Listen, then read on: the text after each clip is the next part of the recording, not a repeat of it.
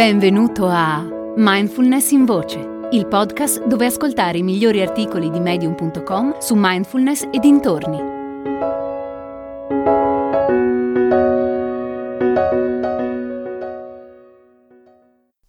La mindfulness e l'arte della perseveranza di Charlie Ambler.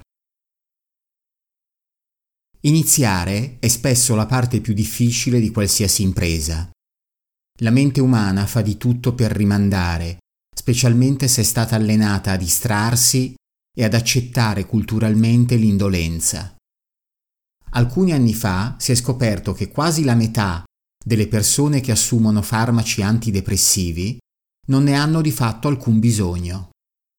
Avendo io stesso passato periodi di profonda apatia e altri di intensa attività, posso dire con cognizione di causa che ciò che spesso viene percepita come depressione è in realtà solo un senso di mancanza di scopo. L'assenza di direzione ci fa stare male, ma trovare una direzione è compito nostro. In altre parole, siamo noi responsabili. Riconoscerlo è un passaggio cruciale per riorientarci verso una vita più ricca di significato. Facciamo per un attimo un passo indietro. Da una prospettiva zen o taoista, la chiave per ottenere qualsiasi risultato sta nei dettagli.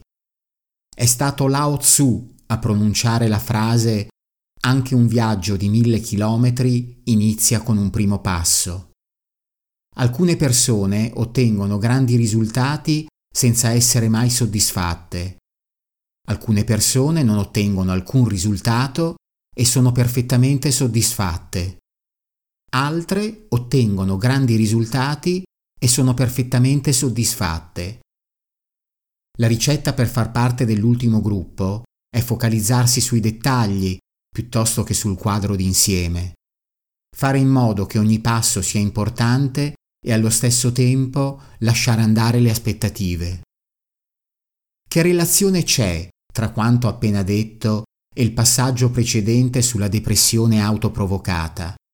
Probabilmente, se non ti sei allenato a prestare attenzione ai dettagli della tua vita, tenderai a indulgere in micro comportamenti che alimentano il tuo senso di inutilità. Metti a confronto le statistiche sull'uso degli antidepressivi con quelle sul consumo di cibo spazzatura, sulla pornografia, sul fumo, sulle droghe, sulla sedentarietà, sui videogiochi e sull'analfabetismo e ottieni un quadro piuttosto deprimente di un'ampia fetta della popolazione moderna.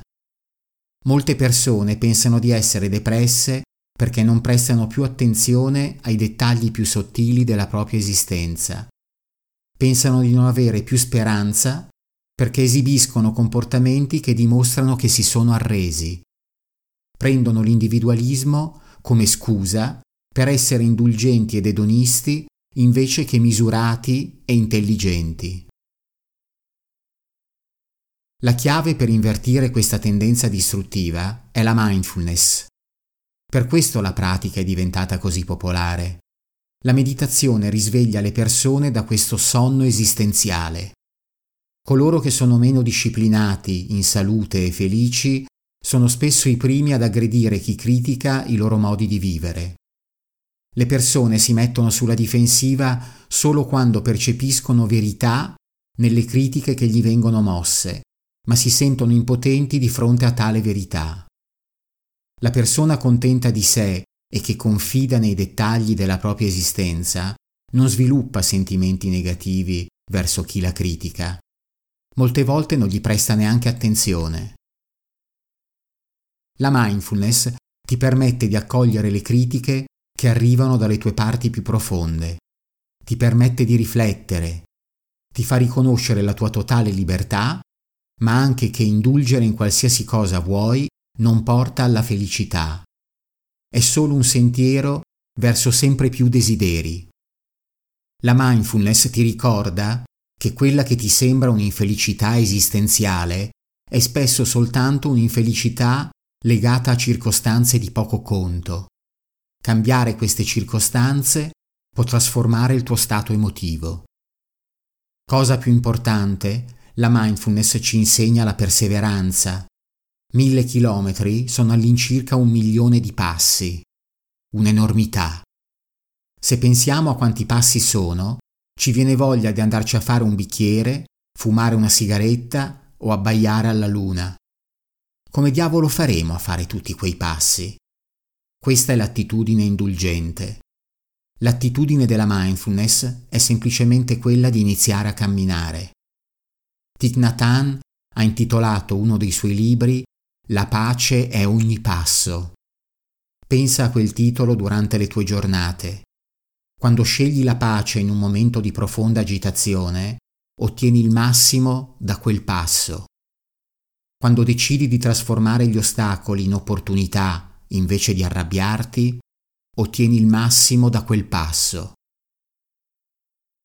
Non puoi mai sapere con certezza se ce la farai a percorrere mille chilometri. Tutti moriamo, tutti ci ammaliamo. Non puoi sapere quando ciò accadrà, ma nell'ottenere il massimo da ogni passo coltivi salute, saggezza e perseveranza. Ogni passo siffatto ti rende una persona più sana, più saggia e più coerente. Suona così semplice, ma è importante la scelta di imparare, crescere ed essere onesto con te stesso ti aiuterà a liberarti dalla sensazione di vivere una vita insignificante. Questo è il risultato della pratica spirituale e della mindfulness. Invece di indulgere, impari a lasciare andare. Lasciare andare ti porterà lontano. Hai ascoltato Mindfulness in Voce, il podcast di Mindfulness Bergamo, www.mindfulnessbergamo.net. thank you